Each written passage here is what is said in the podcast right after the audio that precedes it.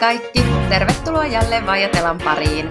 Täällä paistatellaan Madridin kevät auringossa paikalla. Anna V. Jensu. Ja Anna M. Mitäs kuuluu?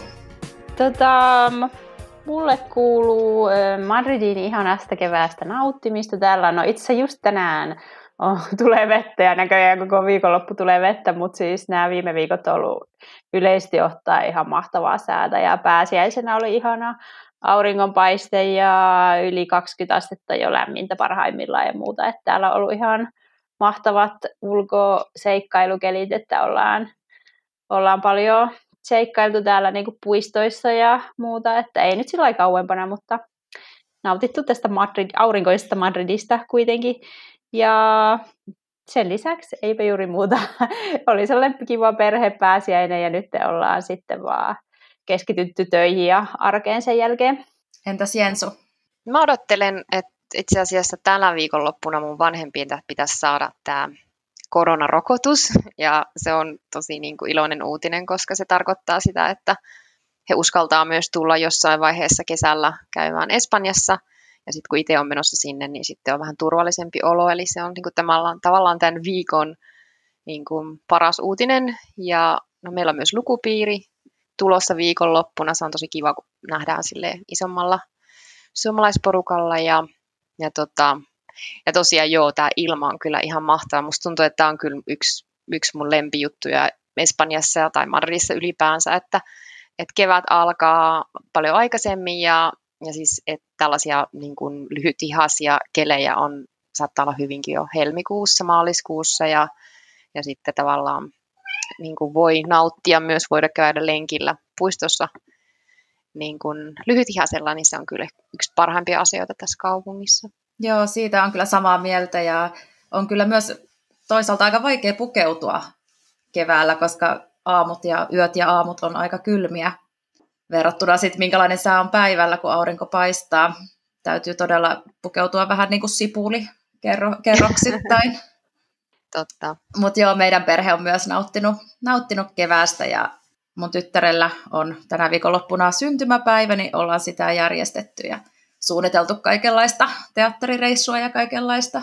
Vaikka ei tosiaan, ei voi nyt kutsua oikein kavereita kylään, mutta kaikkea muuta kivaa ollaan keksitty ja ilmoitin sitten mun tyttären vielä sellaisen jalkapallotiimiinkin, että siellä on näitä pik- pikkusia, joo, sen nimi on Little Kickers.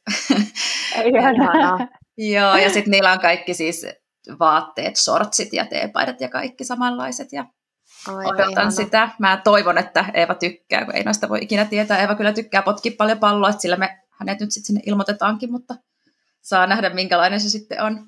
Miten näitä valmennetaan tällaisia näin junioreja. Niin, no Espanjassa kyllä niin kuin tyttö- ja naisjalkapallo on aika hyvällä, ta- hyvällä tasolla, että voin kuvitella, että, että hyvin järjestettyä toimintaa. Ja mä itse olen siis pelannut jalkapalloa tota, lapsena ja teininä ja melkein niin kuin aikuisenakin. Ja mun mielestä se on kyllä yksi mukavimpia lapsuusmuistoja, että saa niin kuin ei lisäksi sen urheilun lisäksi saa helposti kavereita ja sosiaalisia kontakteja. mun mielestä se on kyllä niin kuin ihan huippu, huippuidea. Kerro sitten, miten Eevalla menee, tykkääkö se siitä? Joo, ja tuli tuossa mieleen, että mehän voitaisiin joku sellainen tiimi perustaa tännekin. Eikö vai? Eikö se aika hauska harrastus? Käydä Oli. jossain potkimassa palloa, en tiedä suomalaiset Madridissa ja jalka, jalkapalloilevat suomalaiset Madridissa. Nimenomaan. Joo, kyllä me, me tykkään katsoa jalkapalloa vaan silloin yleensä, kun se on jotkut MM- tai EM-kisat käynnissä tai vastaavat. Me en ole mitenkään hirveän innostunut lajista, sitä ei kannata hirveän kovaa ääneen aina Espanjassa sanoa, mutta en ole, en ole mikään suuri jalkapallofani.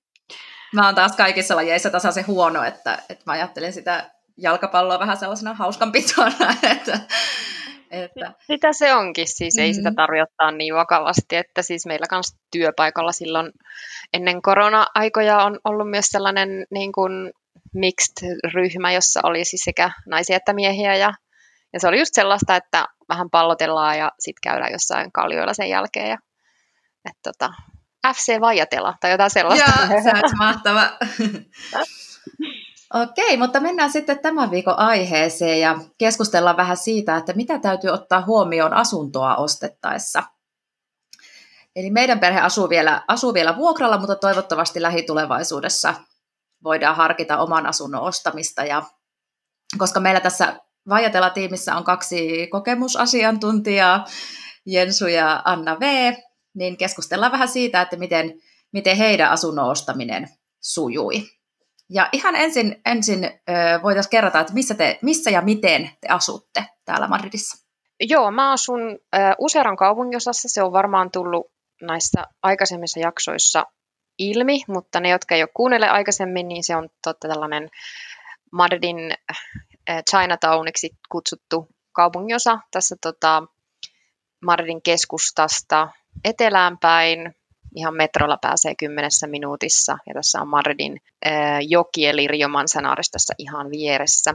Ja mä asun tässä on asunut täällä Userassa jo, no olisiko, olisiko jo kahdeksan vuotta, seitsemän, kahdeksan vuotta mä asunut täällä ja viimeiset kaksi vuotta omassa ää, asunnossa, jossa on sellainen no about 44 ja sitten siihen kuuluu myös kaksi, kaksi terassia ja toinen niistä on kattoterassi. Ja tota, ää, tosiaan siis valmistutaan tämä asunto toukokuussa 2019, että kohta tulee kaksi vuotta täyteen.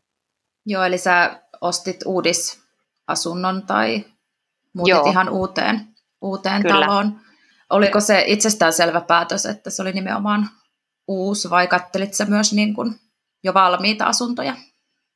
Siis en mä edes odottanut, että mä löytäisin mitään uutta asuntoa, että jos hakee kaupungin tai Marrin keskustassa, niin suuri osa niistä on vanhoja asuntoja, e, ja mä siis ihan varauduin jo remontin tekoon, mutta tämä oli ihan tällainen erikois, erikoistapaus, että tänne kaupungin aika keskustan lähelle oli, oli just rakenteilla sellainen uusi rakennus, ja, ja siis täällähän se on aika tiukat, no aika tiukat säännöt, että miten tämmöisille valmiille asuinalueille voi rakentaa, että he olivat saaneet purkupäätöksen tai, tai niin kuin hyväksynnän purku, purkamiseen, mutta sitten se uuden rakennuksen piti olla samankokoinen ja näköinen. Ja, et siinä oli semmoiset tarkat säännökset, että miten, miten tänne keskustan paikkeille voi rakentaa, mutta se oli tosiaan siis ihan sattuma, että mä kyllä odotin, että ostaisin vanhan asunnon. Okei, entäs Anna V, sä asut siellä Casa de Campon kulmilla. Joo, meillä tota, silloin kun me päätettiin äm, ostaa asuntoa, siitä joku reilu vuosi siis nytten, äm, koska se oli vuoden 2020 alussa, kun me päätettiin, että me halutaan ostaa omaa. Ja me asuttiin silloin maalla Madridin ulkopuolella. Sinne oli semmoinen niin kuin reiluun puolen tunnin ajomatka Madridin keskustasta. Ja sitten me oltiin totettu kuitenkin sellaiseen ö, omaan rauhaan ja muuta. Ja sitten jotenkin oli sellainen, meitä kiinnosti kauheasti tämä Casa Campon alueelle. Siis Kasaikampo on ihan hirvittävän suuri, joten täällä tavallaan voi asua Kasaikampon vieressä aika monessa eri kaupungin osassa monella eri alueella, kun tämä levittäytyy noin laajalle, mutta me ollaan siis Vatanin kaupungin osassa. Ja tota, me kyllä katsottiin niin kuin vähän eri puolilta, Madridia katsottiin myös esimerkiksi just sieltä Userasta, missä Jensu asuu, ja, ja monelta muulta alueelta vähän niin kuin, suuri osa niin kuin pikkasen keskustasta etelään, mutta sitten sitten tämä jotenkin tämä Kasajakampo-alue kiehtoi meitä ehkä siitä eniten, koska tämä tuntuu vähän niin kuin siltä, että jos nyt Madridissa haluaa kuvitella olevansa välillä vähän niin kuin maalla, niin tämä on paras paikka siihen, että meidän ei täältä meidän kotoa tarvitse, kun mennä tie yli, niin me päästään ihan täysin luonnon keskelle ja Kasajakampo ei ole mikään semmoinen perinteinen puisto varsinaisesti, se on enemmän niin kuin metsää, mitä ei ihan, että siellä on tavallaan sellaisia alueita, joissa voi olla ihan tavallaan semmoisen villin luonnon keskellä. Ja, tota, niin, ja sitten tota, me katsottiin täältä paljon ja, ja sitten sattui, että löytyy sopiva koti, joka ei ollut uusi. Tämä on tämmöinen joskus 50-luvulla rakennettu taloyhtiö, jossa oli kuitenkin semmoinen niin kiva vanhan talon fiilis ja korkeat huoneet ja niin edelleen. Ja, ja me etettiin tavallaan, me katsottiin sellaisia ihan täydellisiä ää, miten se nyt sanoisi, pommikohteita, mitkä olisi pitänyt rempata ihan alusta alkaen, mutta sitten tämä oli semmoinen, että tätä pitää kyllä remontoida, mutta tähän pystyy sitten kuitenkin muuttaa ilman mitään suurempaa remonttia sisään, niin sitten tämä tuntui jotenkin, että tämä oli sopivalla alueella ja, ja tavallaan sopiva meille. moneltakin eri kantilta, niin sitten me vaan päätettiin, että tähän tartutaan ja niinpä täällä ollaan Patanissa asuttu nyt viime kesästä. Eiku, hetkonen, niin, viime kesästä asti, aivan. Te ette ole vielä isompia remontteja vissiin siihen kuitenkaan tehneet vielä. Ei, ainut mitä ollaan tehty on ollut just niin kuin maalattu ja vähän tehtiin sellaista, sellaista niin kuin pintaremonttia mutta ei siis, ja meillä on kyllä, mutta meillä on tarkoitus tehdä tässä, että tässä on vähän hassuja jotain näitä tilaratkaisuja ja muuta, niin meidän on tarkoitus rempata keittiö ja ö, kaataa ainakin osittain yksi seinä ja kaikkea tällaista.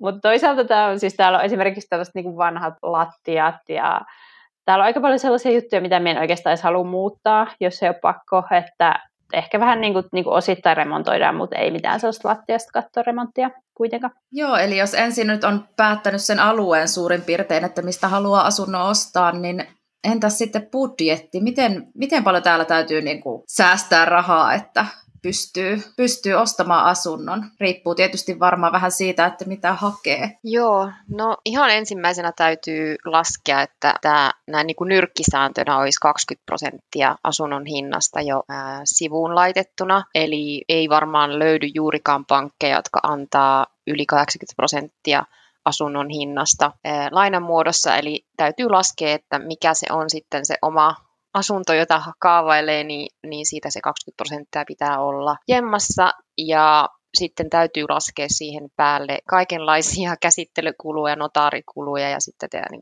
arvonlisävero, mikä on no, uusille asunnoilla se on 10 prosenttia ja vanhoille 6 prosenttia. Eli kyllä siihen niin kuin yli 10 tuhatta menee, no riippuu tietenkin asunnon hinnasta, mutta semmoinen 10-14 prosenttia asunnon hinnasta vielä lisäksi siihen. Eli esimerkiksi silloin, kun mä etsin asuntoa, siinä meni noin 10 kuukautta ennen kuin löysin tämän nykyisen, niin, niin silloin monet esimerkiksi kiinteistövälittäjät sanoo, että, että, että niin kuin ostajia kyllä on, mutta monet kaatuu just siihen, että ei ole tarpeeksi säästöjä siihen niin kuin ensimmäiseen maksuun, mikä on nimenomaan se 20 prosenttia. Eli, eli se on se ehkä, mistä kannattaa aloittaa ja siis ottaa selville, mitä kaike, kaikkea kuluja niitä onkaan, koska myös niin kuin laki on muuttunut viime vuosien aikana, eli se on tullut ehkä vähän niin kuin ostaja myönteisemmäksi. Että jos on hyvä pankki, niin he kyllä osaa kertoa aika hyvin, että mitä kaikkea siihen kuuluu, koska jotkut pankit saattaa sitten myös lisää, laittaa siihen niin kuin lisää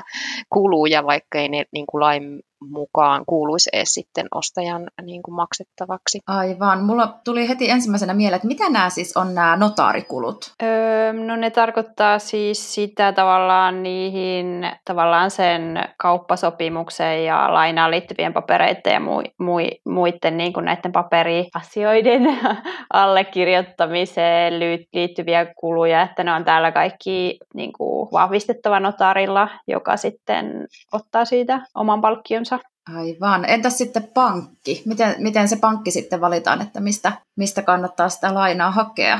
Vertailitteko te eri pankkeja vai? No siis minun kohdalla oli sellainen, että meillä, mulla on siis sellainen hyvä tuuri tämän asian suhteen, että tota, minun mies on pankissa töissä ja se täytyy sanoa, että se meidän kohdalla siis helpotti tosi monia asioita, koska vaikka hän ei mitenkään suoraan näiden laina-asioiden kanssa tee töitä, on ihan tavallaan toisella sektorilla siellä pankissa, mutta kuitenkin niin siis siitä oli meille ihan tosi paljon apua, koska hänellä oli tietenkin työkavereita ja muita, jotka auttoi meitä selvittää kaikki nämä pankkilainaan niin ja kaikki muihin näihin käytännön juttuihin liittyvät asiat, että että siis me ei tehty tavallaan tietenkään minkäänlaisia vertailuja, koska meille oli selvää, että me saatiin parhaat lainaehdot tästä kyseisestä pankista, mutta yleisesti ottaen tietenkin vertailu kannattaa aina, ja esimerkiksi Jensu sitä sitten vertailla aika tarkkaankin, että mistä sitä kannattaa hakea. Joo, joo, siis mä lähdin siitä liikkeelle, että mä ensin kysyin omasta pankista, mutta mä tiesin jo etukäteen, että he, he ei ehkä ole kaikista halvimmat. Ja kysyin paljon myös kavereilta ja työkavereilta, jotka oli ostanut viime vuosien aikana. Se on kyllä niin kuin aika hyvä keino, että kannattaa niin kuin mm. haastatella,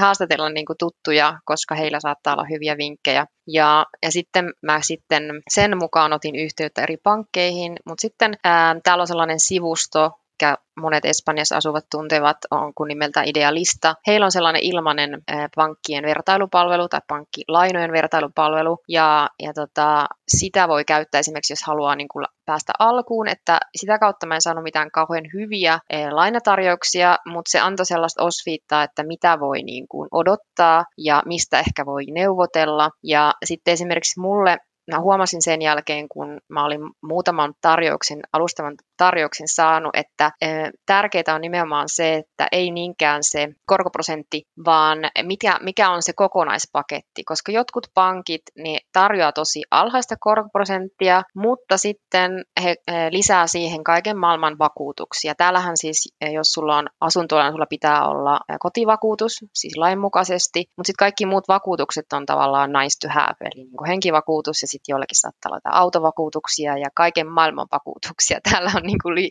löytyy joka, joka sormelle niitä vakuutuksia ja muita kaikenlaisia eh, tilinhoitokuluja ja näin poispäin. Niin mikä mulle oli tärkeää, että kokee, mä ostan tämän yksin, mulle lapsia, mulle autoa, niin mä haluan mahdollisimman niin kuin simppelin paketin ja, ja siis mahdollisimman, mahdollisimman vähän mitään tällaisia niin kuin kiinteitä kuluja, koska sitten jos ne on kiinteitä, se tarkoittaa sitä, että jos sulla on vaikka 20 tai 30 vuoden laina, niin sitten sä maksat sitä vakuutusta kaikki nämä vuodet, eli sä et pääse sitä mitenkään irti. Mutta sitten taas jos sulla on niin kuin, sä oot lapsiperheellinen, niin sitten sulle saattaa kiinnostaa tällainen, koska sä joudut ehkä muutenkin hankkimaan nämä vakuutukset, ja sitten tämän niin kuin paketin kautta sä saat saada hyvän diilin, joten se tavallaan sitten saattaa hyvinkin niin kuin olla edullinen, edullinen idea. Joten nämä oli semmoisia pointteja, mitä mä otin niin kuin huomioon tässä, kun mä kilpailutin pankkeja. Joo, tosi kiinnostavaa tietoa kyllä. Miten tätä, suositteletteko te käyttämään kiinteistön välittäjää? Sanotaanko, että me ainakin suosittelen siinä tapauksessa, jos ei ole jo aika hyvin perillä, esim. puhuu hyvin espanjan kieltä tai ole aika perillä niin kuin näihin kaikkien asuntoon, asunnon ostoon liittyvistä laeista ja säädöksistä ja kommervenkeistä, että ainakin meille sit se työ, niin kuin kiinteistövälittäjä, kenen kautta myös lopulta niin kuin päädyttiin ostamaan tämä asunto, niin siis hän oli ihan todella avulias ja kärsivällinen ja selitti meille ja siis niin kuin tosi monet asiat niin kuin tavallaan, mistä meillä niin kuin muutkin, muutkin kiinteistövälittäjät, kehen siinä prosessi niin kuin varrella törmättiin tai kenen kanssa oltiin tekemissä, niin kaikki oli tosi niin kuin avuliaita ja niin kuin autto tavallaan ymmärtämään niitä prosessi eri vaiheita, että se vaan kannattaa ottaa huomioon, että Espanjassa siis osa kiinteistövälitystoimistoista peri komission myös ostajalta, eli oli ö, sellaisia toimistoja, jotka kertoi heti, että okei, okay, että jos kaupat syntyy meidän kautta, niin sitten tällainen ja tällainen on meidän komissio, mutta sitten esimerkiksi sattui niin, että tämä, meidän koti löytyi sellaiseen kiinteistövälitykseen kautta, kiinteistövälittäjän kautta, joka ei, niin kuin, se kyseinen toimisto ei perinnyt ostajilta mitään kulua, kuluja, vaan pelkästään myyjältä, mutta ei se nyt meillä olisi ollut ehkä mikään ratkaiseva tekijä, jos löytyy joku unelmakämppä, niin ehkä se ei kuitenkaan sit se niin kuin kiinteistövälitystoimiston palkkio siinä pelkästään ratkaise, mutta se on tietysti ihan hyvä näitä kuluja miettiessä ottaa huomioon. Mun mielestä se on ihan hyvä idea siinä mielessä, niin kuin Anna V sanoi, että, että varsinkin jos on niin kuin, ei tunne tätä paikallista tai ylipäänsä niin kuin asunnon ostamisen prosessia, niin hyvä kiinteistövälittäjä saattaa olla aika lailla avuksi. Mulle esimerkiksi se auttoi siinä, että mä aloin ymmärtämään tätä kokonaiskuvaa ja mitä kuluja voi odottaa ja vertailla asuntoja, mutta siis niitä kiinteistövälittäjä löytyy niin kuin laidasta laitaa, että mulla oli kyllä aika siis aivan absurdia kohtaamisia joidenkin välittäjien kanssa, että niin kuin, eihän niin kuin heiltä ei välttämättä vaadita minkäänlaista tutkintoa, että joskus ne asunnon näytöt oli, että mä tiesin itse enemmän siitä asunnosta kuin se välittäjä. Eli joskus niin kuin, joissakin tapauksessa niin kuin, mun mielestä tosi hyvä, hyvä niin kuin, kokemus tuo Anna V, että teillä, teille se oli avuksi, mutta siis mä itsehän en sitten käyttänyt kiinteistövälittäjää, koska tämä nyt sattui menemään suoraan sen rakennuttajan kautta. Mutta joskus et sä voi valita sitä, että vaikka niin kuin idealistan kautta aika suuri osa asunnoista, kun jota siellä on esillä, niin niitä just esittelee sitten välittäjät, että, että siinä vaiheessa sä et voisi valita, että met, käytätkö niitä vai et. Mutta voisin sanoa, että siitä saattaa olla apua, mutta mulla esimerkiksi tämä niin kun enemmän auttoi mun oma pankki. Et se, se oli niin kun paljon tärkeimmässä asemassa siinä, että mä ymmärsin, että mistä on kysymys ja mitkä oli niin kaikki sen prosessin kaikki eri vaiheet. Niin, täällä kannattaa just muistaa muuten se, että sama niin kuin asunto saattaa olla ihan hyvin välitettävänä vaikka kymmenellä kiinteistövälitystoimistolla yhtä aikaa. Mä en ole varma, minkä, miten tämä menee Suomessa, mutta se on tavallaan vähän hassua. Mä muistan, kun me niin kuin, kun etittiin just idealistan kautta eniten, mutta katsottiin, käytettiin muitakin näitä niin kuin kiinteistövälitys tällaisia foorumeita, portaaleja, niin mistä vertailtiin, niin sitten se huomasi, että jotkut tietyt asunnot, niin ne toistu monta kertaa ne ilmoitus ja se oli aina niin kuin eri kiinteistövälitystoimisto. Ja joskus huomasi, että se hinta saattoi olla vähän eri jopa eri toimistoilla ja muuta, että, että muuten se on ihan hyvä niin kuin ottaa huomioon, että se on Espanjassa aika normaalia, Mut, mutta joo, komppaan kyllä Jensua siinä, että, että kaikki kiinteistövälittäjät ei todellakaan ole täällä mitään niin kovan luokan ammattilaisia, että kyllä sen tavallaan huomaa, kenestä tulee sellainen niin kuin fiilis, että okei, tämä tyyppi niin kuin oma, osaa asiansa ja haluaa auttaa myös meitä ja niin edelleen. Totta kai he haluaa siinä, että kaupat syntyy. se on se pääasia, että jos on mitään asioita, mitä askarruttaa ja ei ole varma, että okei, onko tämä niin kuin mulle hyvä diili tai muuten, niin kannattaa aina ottaa jotain muuta lakiapua esimerkiksi siihen tueksi, että totta kai siinä kautta kannattaa just pitää mielessä se, että kiinteistövälittäjä haluaa myydä, ja se on totta, että täällä kiinteistövälittäjiltä ei vaadita esimerkiksi mitään tutkintoa. Joo, ehkä meitä se, mikä meitä eniten arveluttaa, on, on just se, että ne alueet, mistä me oltaisiin kiinnostuneita, niin ne on siellä on aika hintavia asuntoja, että meillä ei kyllä varmaan, varmaan ole mahdollisuutta ostaa uutta asuntoa, mutta sitten tavallaan se, että miten pommi, pommin asunnon uskaltaa ostaa, ostaa, että jos siihen pitäisi tehdä paljon remonttia ja muuta, niin karkaako se sitten ihan, ihan käsistä tai miten kaikki kuntotarkastukset ja muut, että miten voi varmistua sitten siitä, että ei nyt ihan osta mitään sikaa säkissä nime, nimimerkillä. Meilläkin kylpyhuoneen katosta on tullut naapurin vedet jo pari kertaa läpi, eikä niitä nyt ole mitenkään sen pitempää kuivateltu, vaan on vaan laitettu maalia päälle, että olisi aika paljon itteni hirvittänyt, jos, jos tämä olisi meidän niin kuin omistusasunto, koska ei voi yhtään tietää, että mitä noissa rakenteissa piilee. Mä kyllä sanoisin tuohon, että, että se on vähän sellainen myös asennekysymys, että eh, mun mielestä Espanjassa aina pitää ottaa pieni riski, kun ostaa asunnon, että oli se sitten että uusi tai vanha, että esimerkiksi mulla on uusi asunto, mutta on kulunut kaksi vuotta ja mulla on edelleenkin asioita, jotka on täällä rempallaan, eli Eli siis, että tavallaan ei kannata odottaa sellaista suomalaista superhyvää laatua, e, ja että jos on vanha asunto, niin sieltä voi löytyä yllätyksiä, että, että tota, parhaiten tietenkin sitä voi niin kuin lievittää sitä omaa epävarmuutta sillä, että, että hankkii mukaan e, jonkun asiantuntijan, vaikka remonttiasiantuntijan, insinöörin katsomaan niitä asuntoja, jotka, jotka itseä kiinnostaa, että ehkä sitä täydellistä niin kuin varmuutta ei saa vasta sitten, kun revitään vaikka seinä auki tai lattia, mutta ainakin niin kuin jonkunnäköistä osviittaa, että mun mielestä se on ehkä sellainen investointi, johon mä niin kuin laittaisin jonkun verran rahaa, vaikka eihän tietenkään sen paljon maksa, mutta että, että olisi sitten joku, joka voi niin kuin auttaa sinua siinä katsomaan sitä. Sen vanhan asunnon rakennetta ja mitä pitää ottaa huomioon, mutta että sellaista suomalaista ehkä laatua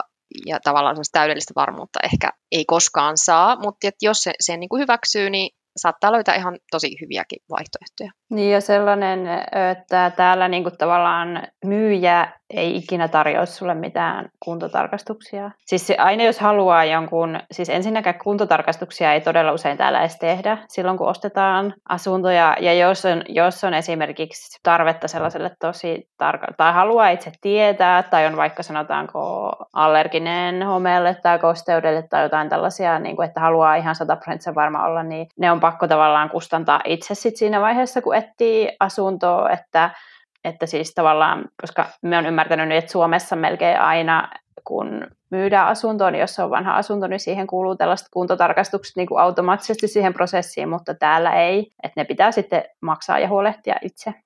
Joo, miten, sitten, miten kauan tämmöinen prosessi sitten kestää? Espanja on vähän tunnettu siitä, että asioiden hoitaminen saattaa no ylipäätään viedä kauemmin kuin vaikka esimerkiksi Suomessa.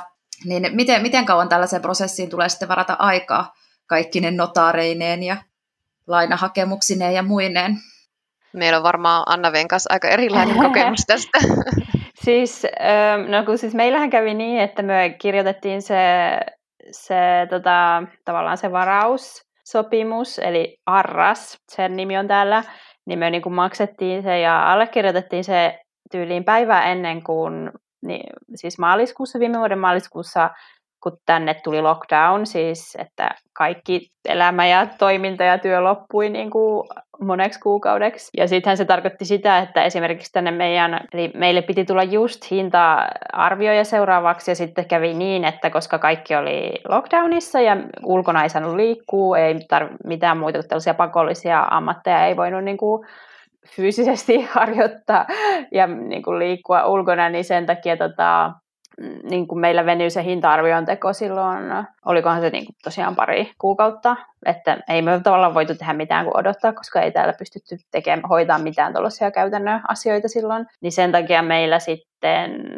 venähti se pikkasen, mutta siis meidän, meillä se prosessi oli ylipäänsä aika nopea, koska me oltiin aika ihan, meidän oma asenne oli semmoinen tuumasta toimeen tyyppinen, että nyt te hoidetaan tämä homma pois alta, että me ei itse hirveästi siinä jääty niin kuin mietiskelemään tai pohtimaan, että päätettiin vaan, että tehdään tämä kauppa. Ja, mutta siis meidän kohdalla siinä, niin kuin siitä kun me alettiin etsiä asuntoa, että me muutettiin uutta asuntoa, siihen meni ehkä joku viisi kuukautta suunnilleen.